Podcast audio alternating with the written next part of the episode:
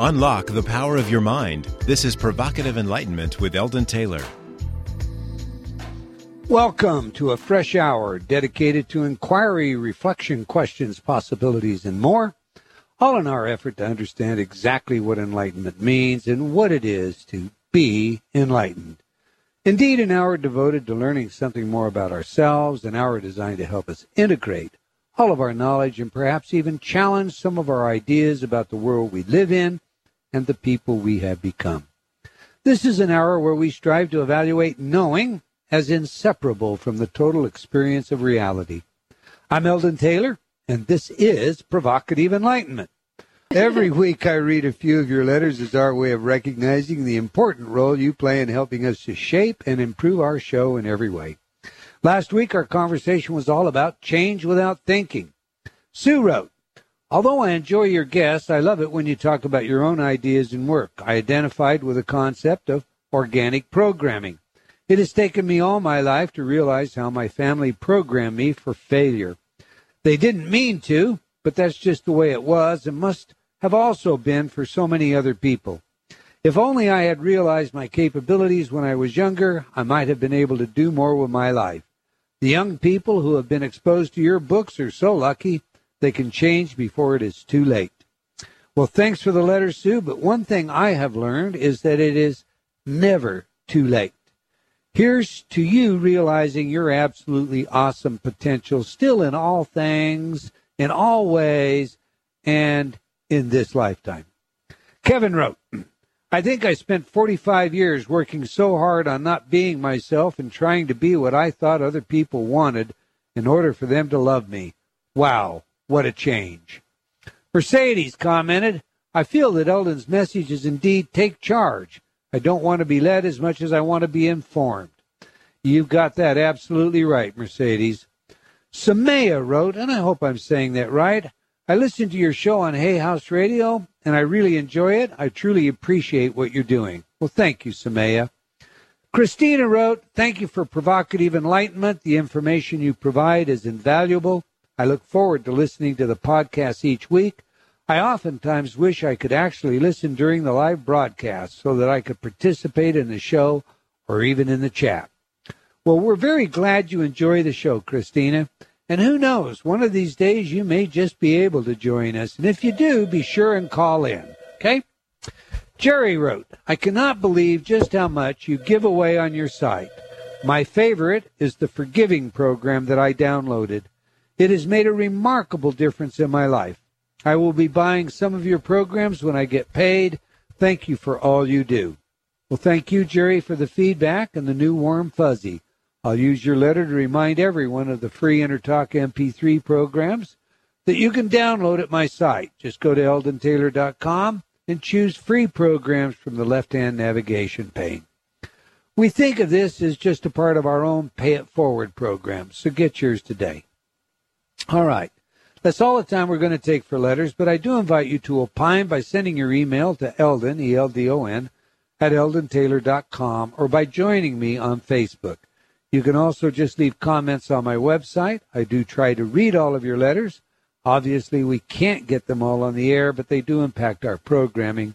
And I highly value your input. So, once again, thank you.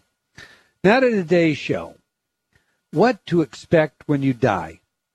Lately, we have had several investigating, uh, several shows, I should say, investigating the survival of consciousness beyond the grave. Indeed, Dr. Raymond Moody, the man who coined the term NDE, spent an hour with us just recently discussing his newest classification, dealing with near death experiences, that of the shared death experience, or SDE. One of the first people to get international attention for their work dealing with the survival of personal consciousness following physical death wrote about her story in a, in a pretty incredible book. I died three times in 1977. Now, think about that. What does it mean to say you died? In medicine, death is defined as the cessation of all vital functions of the body, including the heartbeat, brain activity, including the brain stem, and breathing. Now, you, you pause and you think about this for a minute. No breathing, no circulation, and no brain activity represents clinical death. Now, the other side, the most integral part which separates clinical death from somatic death, according to science, is that clinical death begins at the very onset of the symptoms of death. Say, right after cardiac arrest has caused the heart to stop. That's a clinical death. That's when it begins. It lasts for about four minutes, and it is the interval in which life can be brought back through CPR. After a short few minutes, death is permanent because the state of the body has gone from clinical death to brain death. A brain deprived of oxygen survives for three to seven minutes, making it the first organ to die when circulation or respiration ceases or is impeded, whatever the cause of trouble may be. After a few minutes, the brain can't be brought back to life by any means available, at least available today. This is brain death, and it's the reason why clinical death, the period in which a person can be resuscitated, is so short.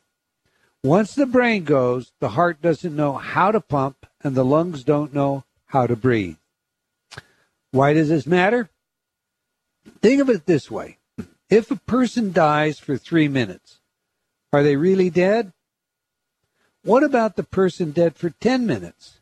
No breathing, no brain activity, no heart pumping, clinically dead, brain dead, brain stem dead for 10 minutes, and then they come back. Were they really dead? The answer to these two questions forms much of the controversy surrounding NDEs and the arguments for the survival of personal consciousness beyond the grave. In brief, the naysayers quickly insist that dead for three minutes is not really dead. And then they add, show me someone dead for 10 that has returned. Well, there is a cancer survivor, Mellen-Thomas Benedict, to name just but one person to go beyond this 10 minute barrier, and he claims to be the longest recorded NDE in history. He was dead for a documented 90 minutes. Technically speaking, he died in 1982 from cancer and returned 90 minutes later to experience a complete remission. He states, and I quote, This body that you are in has been alive forever. It comes from an unending stream of life going back to the Big Bang and beyond. Close quote. All right, there are many that qualify to be a guest on today's show and share with us just exactly what happens when you die but no one, in my opinion, more qualified than today's guest, PMH Atwater. Not only is she the author of I Died Three Times in 1977, but her big book of near death experiences, subtitled The Ultimate Guide to What Happens When We Die, is just that the big book. Rather than just tell another story about tunnels of light, loving presences, and so forth, Atwater looks at what happens for different personalities and the ramifications and, and, and the pan- panoply of possibilities that are, are all in, encompassed in these experiences. So think, what have you suffered from clinical depression? What would you find, and would it be different from the happy go lucky individual? What about a murder victim or the murderer, for that matter? Would there be any difference experienced when they died? PMH Atwater is a native of Twin Falls, Idaho, an area I spent some formative years in. As I said earlier, she is a pioneer on the subject of near death experiences, as well as the subjects of the after effects of spiritual experiences, transformations of consciousness, reality shifts, future memory, and modern generations of children and how they differ from previous generations. She earned her Letters of the Humanities, LHD doctorate from the International College of Spiritual and Psychic Studies in Montreal, Quebec, Canada, of course, in 1992, and was awarded an honorary PhD in therapeutic counseling in March 2005 from the Alternative Medicine Institute, the Open International University for Complementary Medicines in Colombo, Sri Lanka. So, here to answer all of our questions today, then, about what happens when we die is Dr. PMH Atwater. So, welcome to Provocative Enlightenment, Dr. Atwater. Well, I'm glad to be here. Well, we're glad to have you. let's begin, if we can, by having you share your own story. What, it, what, what is it like to die three times, and why do you think it was necessary for it to be three times? Well, you know, I can't really share my story story because uh, we're talking three hours here. I had three different experiences. Let me be very, very brief and say that the first one was January 2, 1977. It was caused by miscarriage um, and extreme hemorrhaging. It was primarily an out of body experience, except that I could see thoughts. And I didn't uh, see thoughts in the air, and I didn't know what they were.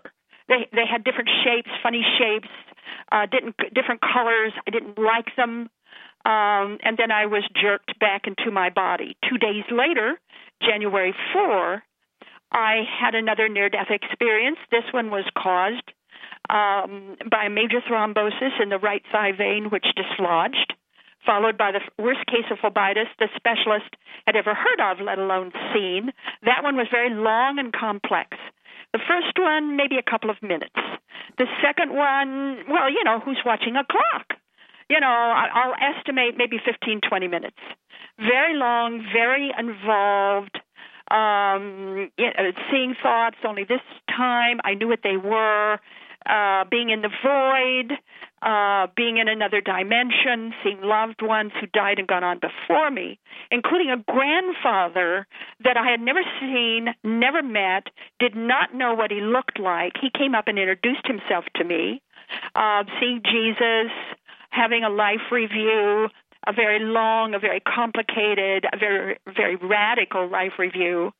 And then my third one um, March 29. So that's three months later. Um, and that was also very, very long and very complex. Involved things like witnessing um, the actual creation, witnessing creation. I, I, I truly felt that I was at the center point of creation and was able to see how it works, what it is, and all of that, and was able to bring that back with me. Um, and then later that year, so we're talking the fall of the year, you know, most people, when they start talking about near death experiences, they seem to forget that most of these experiences come from trauma or violence. So after the light show, if you will, you have a body to rebuild and return to some kind of semblance of human life again. And for me, that was very, very difficult. I had to re- relearn how to stand, how to walk, how to crawl, how to run, how to climb stairs, how to tell the difference between left and right, how to see properly, hear properly, and rebuild all of my belief systems. And so uh, in the fall of that year, September, October, I had three major relapses, one of which was adrenal failure.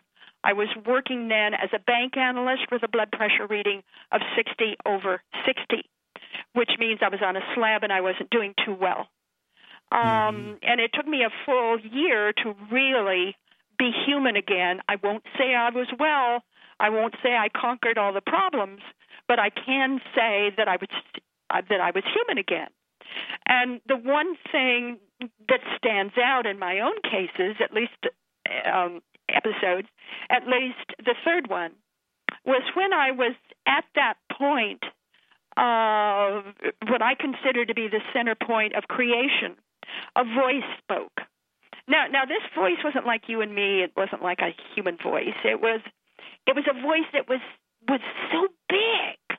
You know, how do you describe this kind of voice? It's like it filled the entire universe. And this voice said to me, and I quote, "Test revelation. You are to do the research. One book for each death. Book one was not named, it named books two and three. It showed me what all this meant, what was to be in each book, but not how to do the work. And then I was sent back. I'm a cop's kid. I was raised in a police station, and so police investigative techniques, which my daughter, which my father taught me, uh, beginning at the ripe old age of nine, if you can believe it, um, mm-hmm. that became my protocol. And I, I went out. law enforcement, so yeah. Yeah, I went out all by myself, not knowing. I'd never heard of Raymond Moody, never heard of his book. Um, didn't know anything. All I knew was this voice, which I call the voice like none other, which I Mhm. believe to be of God, said, I have to research all of this. And I never heard about the name near death experience until I met Kubler Ross, Elizabeth Kubler Ross, at O'Hare mm-hmm. Airport. And her plane was late. I recognized her. I walked over to her, introduced myself, and we sat on a bench, the two of us, for over an hour and told her about my experiences. And she was the one who validated them and said I was a near death experiencer. Well, no, she, she didn't use the term experiencer. She said survivor. I was a near death survivor. But when her descriptions were over, and by the way, she never mentioned Moody or, or life after life. When her description was over, it really, in my mind, caused more questions than it gave answers. So, right after that is when I began my research. It was about three, almost four years later that Ken Ring found out what I was doing. Uh, found out about it through that little book you mentioned. I died three times in 1977. Originally, just self-published a little thing. Um, he tracked me down by telephone, came over. Uh, we spent the night with my husband and myself, and um, he, I mean, we talked the whole night through. And he said to me, uh, he was awestruck, and he said, "You're ahead of the rest of us. You know more than the rest of us do. It's now time for you to meet your peer group." and and find out about you know what the rest of us know. So I went up to Storrs, Connecticut, and went through the archives of the International Association of Near Death Studies, and um, you know the rest is history. And Right. I've you know I've been this one Eldon in the background.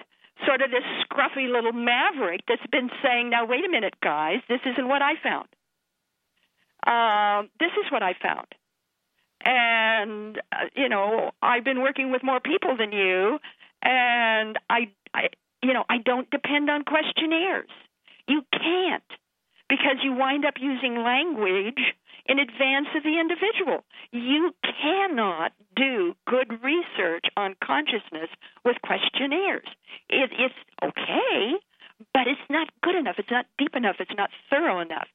Especially on a subject like this, because the question itself predisposes the the, Right. the aspect of the memory, and, and, and yeah, I, My dad, I totally my dad concur. was a gumshoe. Yeah, you know, he taught me how to be a good gumshoe. So Yeah, well, all I- my I- work is original in the field stuff. I spent a lot of time running investigations myself, and I, you know, and and for that matter, specializing in forensic hypnosis. And I've testified. You know, if if you say to someone uh, that say as a, a witness in a in a, a robbery, Yeah. and and, and you say to them, "How tall was he?" You have already told them that You've it's a it. male. You've and, blown it. You know, that's right. You know, so you're absolutely right. I get that totally. Tell me something, just out of curiosity. You did later then uh, get a picture of your grandfather and verify that this was grandfather. Years later, I was able to go through the historical data in um, southwestern Kansas, and I found a newspaper um, with his photograph and his name and all about him. And I was shocked to find I don't look like him, but I was shocked to find that his personality is like mine. And and, and you know, I, I I've always been the maverick in my own family as well. I don't match anybody, so it, it was like a match. It's like, wow, you know, this is where this Yeah. comes from. It's cool. All right. Now, you said you had to rebuild your belief system. I That's- rebuilt that's everything. Okay, but uh, now that that presupposes you went in with a belief system. I, I assume this would be a religious belief system, and as a result of what happened, um, you know, it challenged what you'd believe. Tell us about the rebuilding of your belief system. Um, I had five fathers, two mothers, wound up raising myself. I was raised by Norwegian Lutherans. Um, eventually became a Methodist, married in the Methodist church, very devoted. And then, uh, as a family, we all got together and discussed um, why are we going to church? What are we going to church for? What are we getting out of it? And we discovered that what we want is to learn more about prayer. And we're not getting that. What we want is to form a personal relationship with God, and we're not getting that. So we as a family voted to get out, to cancel our membership, and to get out of the Methodist Church, and to give each person freedom to go, go their own way, find their own church or their own religion or their own spiritual practice, and you know do their own thing. And mm-hmm. in my life, my life uh, took me uh, the more metaphysical route, uh, the root of psychic phenomena, and and all these kinds of juicy, wonderful things that you know we don't know really what to do with them, but they're out there. And so I formed Inner Forum, Idaho's first nonprofit metaphysical corporation. Um, designed to bring in all different kinds of speakers, authorities in their field, uh, public programs, so they could present their uh, their ideas, their talks, and that the public could decide for themselves. You know, you wouldn't be going so, around to the newsstand. You, you you'd have the real item right there. You could talk to and so forth. And I actually went around to all the major churches uh, we were living then in Boise, Idaho, and introduced myself, told them about Inner Forum, what we were doing, so that they would know that we were not some kind of devil worshiper, strange, funny people, but we were just trying to get to the truth. And and from that, I developed, um, gee, I don't know what to call it, um, a type of, of faith that was active uh, with prayer and and and in the hospital with prayer and and with people and and um uh, found out that you know I was really good at psychokinesis or you know any of these kinds of of wonderful things. And and so I did all kinds of research. And and inner forum became so large that through that avenue um, I was able to research and study and work with over 3,000 people, uh, doing actual tests, experiments, lab work, you name it, um, finding out wanna, where's this coming from. And we're going to want to get into that now in the next half hour. But I guess the bottom line is this was not a religious experience. This was a spiritual experience. Absolutely. It, it, Absolutely. Didn't baptize you into a new faith. All right. Well, we're coming up on a on a very hard break. I want to know when we come back if your connection to God, as well as your psychic abilities or psychic interest, uh, you bonded heavier. You're listening to Provocative Enlightenment on Hay House Radio. We're talking with Dr. Atwater about what happens when you die. If you're in our chat room, we have a film for you featuring an interesting explanation by Dr. Atwater. If you're not there, you can go there now Go to eldontaylor.com forward slash chat. Stay with us during the break. You won't want to miss what's coming up in the next half of the show. We'll be right back after these words from our friends.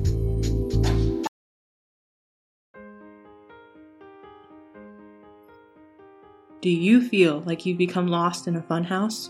Only seeing the reflection of yourself, past, future, and present, but unable to find the real you? I invite you to step through the doorway and onto the path leading to understanding of your mind, your choices, and the influences that surround you. Read Eldon Taylor's New York Times best-selling book, Choices and Illusions, now expanded, updated, and revised. It will provide you with real life examples of how you can break free from your current perceptions and begin your journey to how high is up.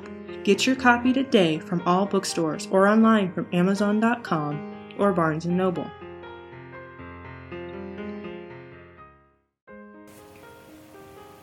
Close your eyes. Imagine your goals and dreams. What's preventing you from accomplishing them? Most often, we are our own worst enemies. I can't. I'm not good enough. It's time to reprogram that inner dialogue. Replace all those negative self images with I'm good, I am powerful, I can do anything.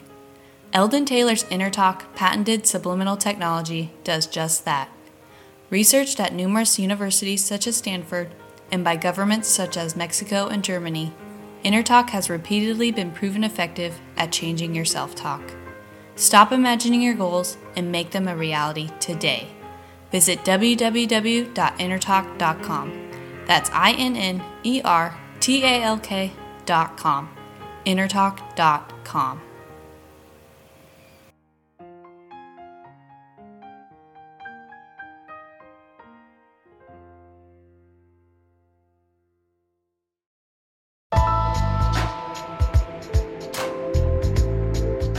Unlock the power of your mind. This is Provocative Enlightenment with Eldon Taylor. Welcome back. If you just joined us, we're discussing what happens when you die with Dr. PMH Atwater, based specifically around her book, the big, uh, the big book of near-death experiences. But before we get back to today's show, I want to invite you to like our Facebook fan page for Provocative Enlightenment Radio. As a fan of the show, you will receive special announcements and incentives from time to time as our way of thanking you for your support. Indeed, I know that there is a free gift coming up, a kind of thing that you would really like to be able to redeem, a downloadable. So you want to you want to go to that fan page, or, you know, go to the Provocative Enlightenment uh, radio page and become a fan. I would also like to invite you to join me on Facebook while you're there, and of course, you can follow me on Twitter. All right, let's get back to the show. Before the break, we were discussing uh, with Dr. Atwater the nature of this experience as being a spiritual experience, not a religious experience. Now, Dr. Atwater, b- before we get into just exactly what it is that I can expect when I die and some of, you know, some of what separates your material so dramatically from the crowd, uh, I recently spoke with Dr. Kevin Nelson, and I think you know who he is. He believes that not all NDEs are indeed valid as a true NDE. His research and published journal articles suggest that some may be REM intrusions. Now, when I spoke with him, he was very forthright in stating that he was not saying there was no such thing as life after death, or an NDE for that matter, but that the neurological evidence indicated that the same areas of the brain were active during NDEs as during REM, and not just in humans, but in other animals as well, dogs, as a case in point. What's your take on Nelson's work and this idea that some may be REM intrusions? I mean, I know in chapter three of your book, you basically uh, you basically say, are all the claims true? So I'm I'm, I'm going to ask you, what's your answer? Uh, um, this gentleman's work has all been uh, what's the word? Um, straightened out, if you will, uh, by clinical research. We are we are now able to show that what he is saying is uh, not completely true, and the research he's basing this on is faulty research with, with people and the assumptions that he's making, the way he went about doing this you will find my answer to him in the back of my latest book, uh, Near Death Experiences, the rest of the story, um, as well as my answer to a number of other people who um, uh, have uh, skeptical ideas about the near death experience and express real challenges to the near death experience.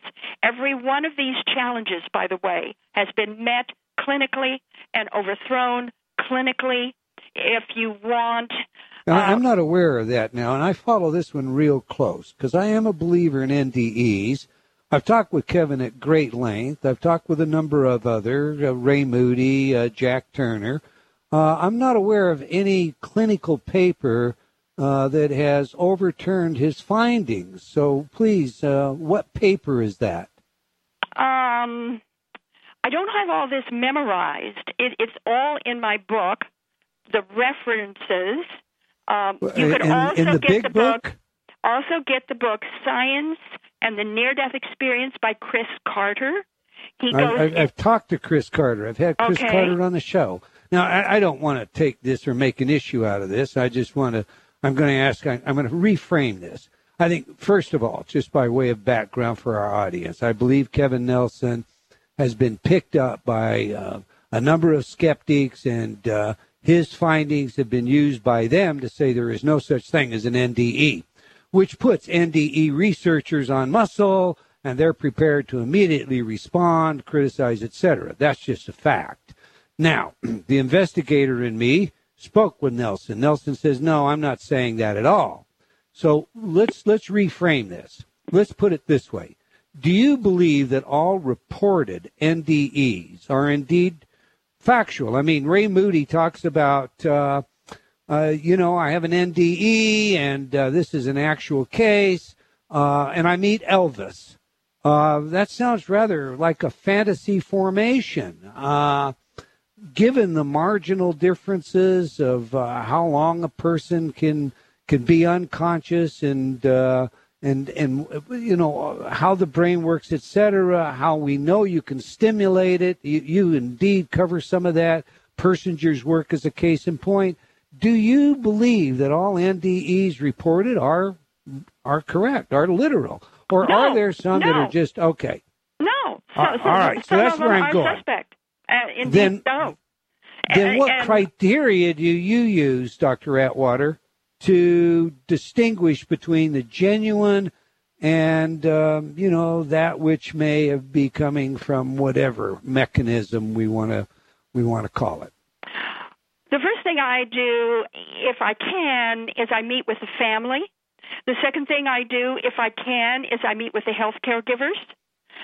Um, the main thing I do is I test the after effects because it's the after effects that tell more, as far as I'm concerned, than the experience itself. You can't talk about the experience without talking about the after effects because it's the after effects that validate the experience, not the other way around. Um, so um, I delve very deeply into that, and I track that, and I verify that.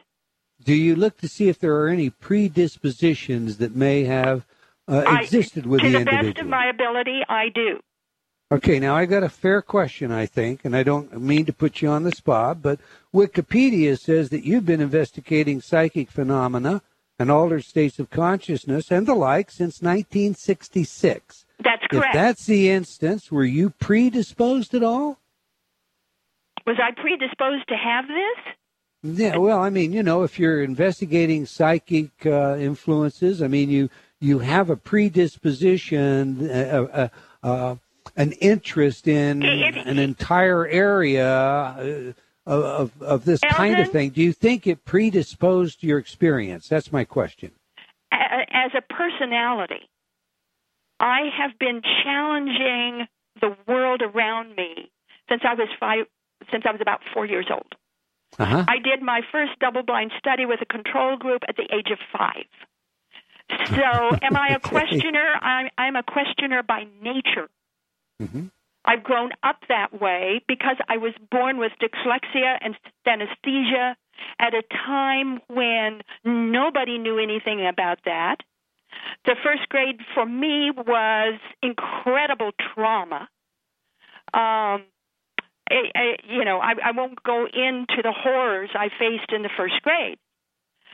Um, let me say that I just simply grew up questioning everything. So, would, would I be a kind of person that would um, be preferable to do research? The answer to that would be yes. I would be the kind of individual you would want to do this kind of work. Um, Okay. That's my nature. Let, let me let me restate it. I'm going to take a question from the chat room. Kevin in the chat room asked it this way: When you had your first NDE, well, quote, she said she saw Jesus. How no, did that she was know in my it was? second one. Okay, second. I'm I'm reading Kevin. Okay. Okay. Uh, where where where was I? How did she know it was Jesus? Did someone tell her that uh, he was Jesus, or did she associate her earthly experience and bias and apply that to her NDE? Maybe this person was her spirit guide. I just simply knew. And it was six years later, about six or seven years later, that I was doing some research on the historical Jesus and was able to find uh, the the existence of two scrolls. Um, the, these are literal. Uh, one's in a museum in Rome, and I forget where the other one is. Uh, it's in my book. Let's see, which of my books do I talk about this? I think Beyond the Light, where I give you the actual footnotes of where these scrolls are. And in these scrolls, they say that Jesus was exceptionally tall. He was. Um, You're talking about the Dead Sea Scrolls? Uh, no, I'm talking about, about scrolls that were written at the time describing what Jesus looked like. Okay. And these two scrolls do exist. Mm-hmm. Um, that he was exceptionally tall, that he had red gold hair, and eyes that were either light gray or light blue. Uh, he had the same skin color as everybody else, but his tallness, uh, the color of his hair, the color of his eyes made him distinctive. That's exactly the individual I saw, and it was only at that moment that I made that connection that this was really, really what I saw. This truly was the individual I saw. That uh, that I knew that at the time. Now I could validate it. I could validate it with historical fact. Richard um, says out of the chat room, try this one on. He says the Bible says in brief, don't do this stuff. Here we are taking to dead, talking to the dead. I'm sorry, going out of body, etc., etc. Seems that most of this was is a no-no in terms of traditional Jewish Christian literature, and I've read a lot of metaphysical literature. They all seem to have a different truth about who Jesus is. He says he's the Son of God. Every spiritualist seems to talk of a great leader prophet sort of concept. It is disconcerting when apparently so much hangs in the balance and there is so much diversity of truth revealed. Multiple versions of the truth can't be all the truth. Richard's question, I guess, comes back to, you know, if you were uh, a Muslim, would would you see something other than Jesus? Would you know? Uh, is there a predisposition? Uh, to a point, I mean, but Muhammad, point, but Buddha. it's not that strong. It's not that strong. Uh, for instance, this very um, the devoted Jewish num- uh, woman in my book Beyond the Light. Mm-hmm. Jesus appeared in her near-death experience, and she was incensed. She was insulted, and she challenged Jesus. Said, "What are you doing here? I don't believe in you." Um, and I talk about that in the book Beyond the Light.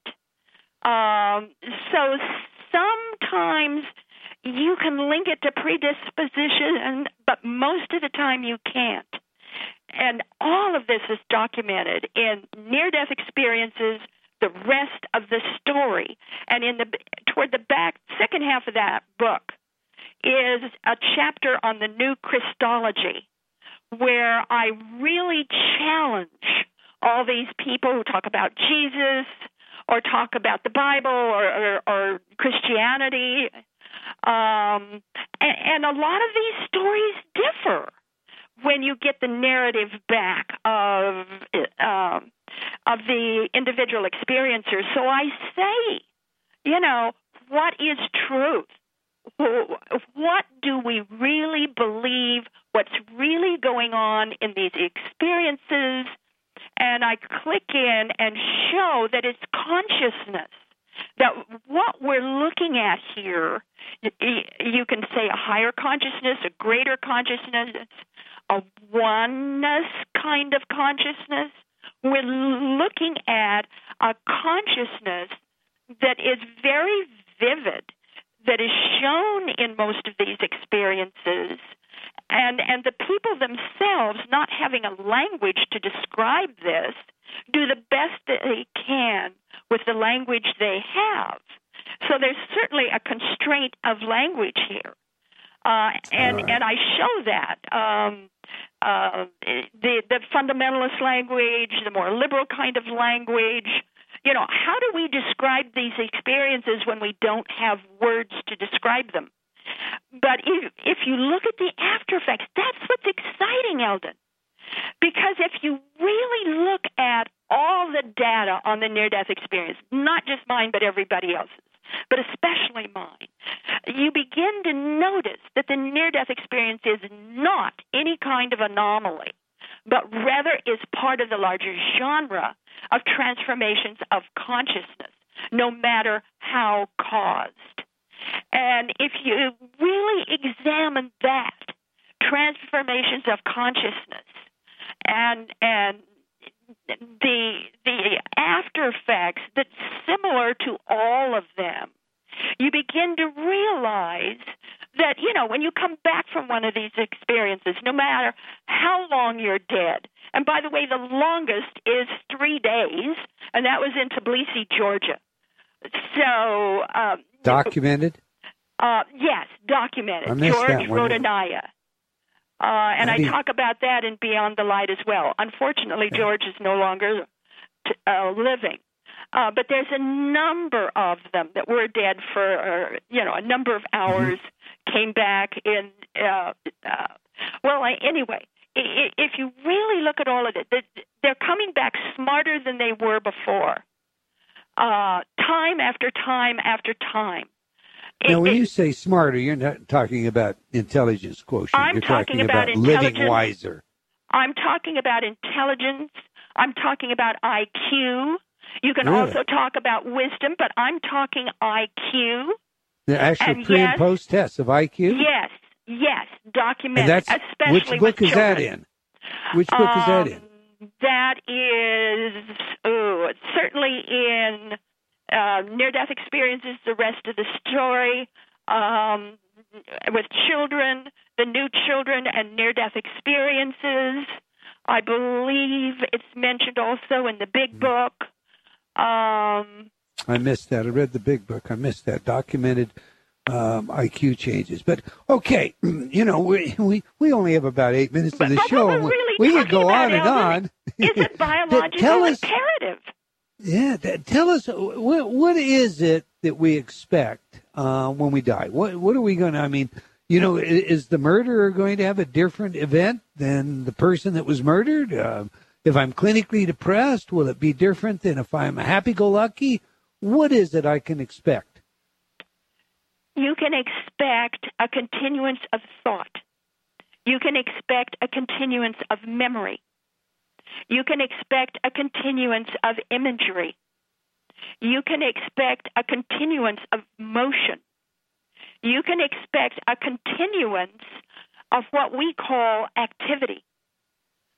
You can expect to meet yourself. You can expect and that that true self is your soul. You can expect to meet your soul. You can expect to meet who you really are. You can expect to meet a light that is brighter than a million suns, that knows your name and knows all about you. You can expect some kind of episode or scenario that helps you to take a look at the growth factor of you yourself and what you're learning and what you're doing, what you've missed, what you've goofed, um, the mistakes you've made. You'll have an opportunity to look at all of that in some manner, in some way. Uh, you know, you'll have this opportunity to So- meet yourself. So eh, I, I guess you know. Does I mean is that an underlying explanation for why, or you know, why we believe at least there are things like poltergeists and bad spirits and hauntings and so on and so forth? I mean, the the fact is you're not getting any smarter just because you died. If you're if you're filled with animus and uh, anger and uh, Well, that has to do with you- the human you just continue personality. That, you that has to do with the human personality. Right, but you're saying you, you, you your You- thoughts continue, so you just look at that. continue along those thoughts. Would you do you I- look at it objectively, it's or are you entrenched in your thoughts? people, Eldon. Uh huh. It's going to be different. The scenario, the actual, the actuality, is going to be different for different people. I can't Okay. give you a standard. No, no, no, I understand there that, but- isn't any.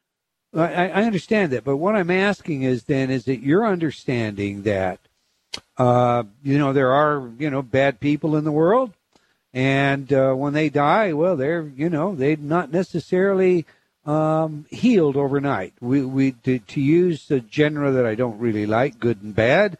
Uh, they may continue to be bad, and they may be behind the so-called hauntings and bad spirits. I mean, is that is that No, a fair take that- on what you're saying? No, it's not that simple. We come Please to. explain. Let me give you an example. I, I was I was giving a talk at a very large hall, and some of the things I like to do is uh, invite people in the audience who've never been able to talk about their near-death experience before to come to the uh, come to the lectern. So I ha- had two people volunteer, uh, a man and a woman. The man came first. I would guess his age to be oh maybe um, early early 30s. And he described his experience, and it was one of these beautiful ones, very heavenly, very loving. And he he um, and there wasn't hardly a dry eye in the place. And when he was through, he shocked everybody by saying this was the worst thing that ever happened to him in his life. He was cursed by this experience. He wished it never happened. He he he thought it was awful.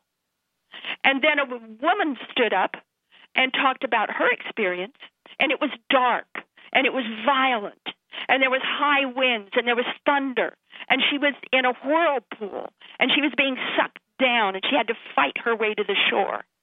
And she too shocked everybody by saying this was the best thing that ever happened to her because it showed her that always always we have a sec- second chance that always we can overcome whatever it is that happens to us and it was at that moment that i dropped any idea of positive negative um eldon you can't assume generalities because when we're talking about the near death experience and when we're talking about the afterlife and when we're talking about the soul, it does not necessarily work the way we think it would. And we can't use judgmental terms because we really don't know how or why of anything. What we know is that the soul has a will of its own and it does not think like we do. What we know is that there's a higher law, and that higher law t- takes in all that we are, not just what we seem to be or what we demonstrate with our personality. All right. Let's let's go to the phone. We have we've been ignoring our telephones. Let's just see if we can at least get a caller in here. I believe on line one we have Carlos out of St. Louis, Missouri. Corliss, Yes. is it? Uh, welcome Yes, to the this show. is Corliss. Hello, Hi. thank you. How are you? And we're excellent today. You have a question Great. for Dr. Atwater?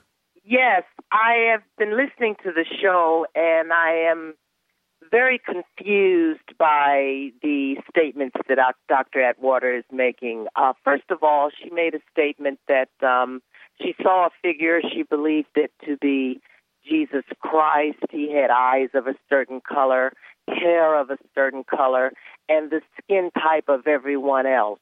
First question What does that mean? The skin type of everyone else. I didn't And get it. in the in that pa- um, in the Arabic countries, so I'd be talking about kind of like a golden tan Mhm. uh, or a, a light or brownish color. No. or perhaps a okay. No, no, in the Arabic countries, dear. Oh, and- and that- produ- And that I'm was sorry. I'm sorry, ladies, but my producer is telling me that we we are out of time. Uh, Dr. Atwater, how could uh, Corliss get a hold of you, or how could our listening audience uh, reach you to uh, communicate with you? You want to give us that real quickly? uh, www.pmhatwater.com. pmhatwater.com. The book is the Big Book of Near Death Experiences. It is a great book. It is a great read. It is indeed a big book. I highly suggest that. And and I recently got the I Died Seven Times on my Kindle. It is only available Kindle, but it is it too is a great read. All right. We've come to the end of another hour of provocative enlightenment. And I want to thank you all for joining us, and I hope you've enjoyed our show and will join us again next week, same time, same place. We promise to be provocative. We do our best to get to the bottom of what we consider to be the truth. We love your comments on our show, so please send them in between times. Between now and when I talk to you next, believing in yourself always matters.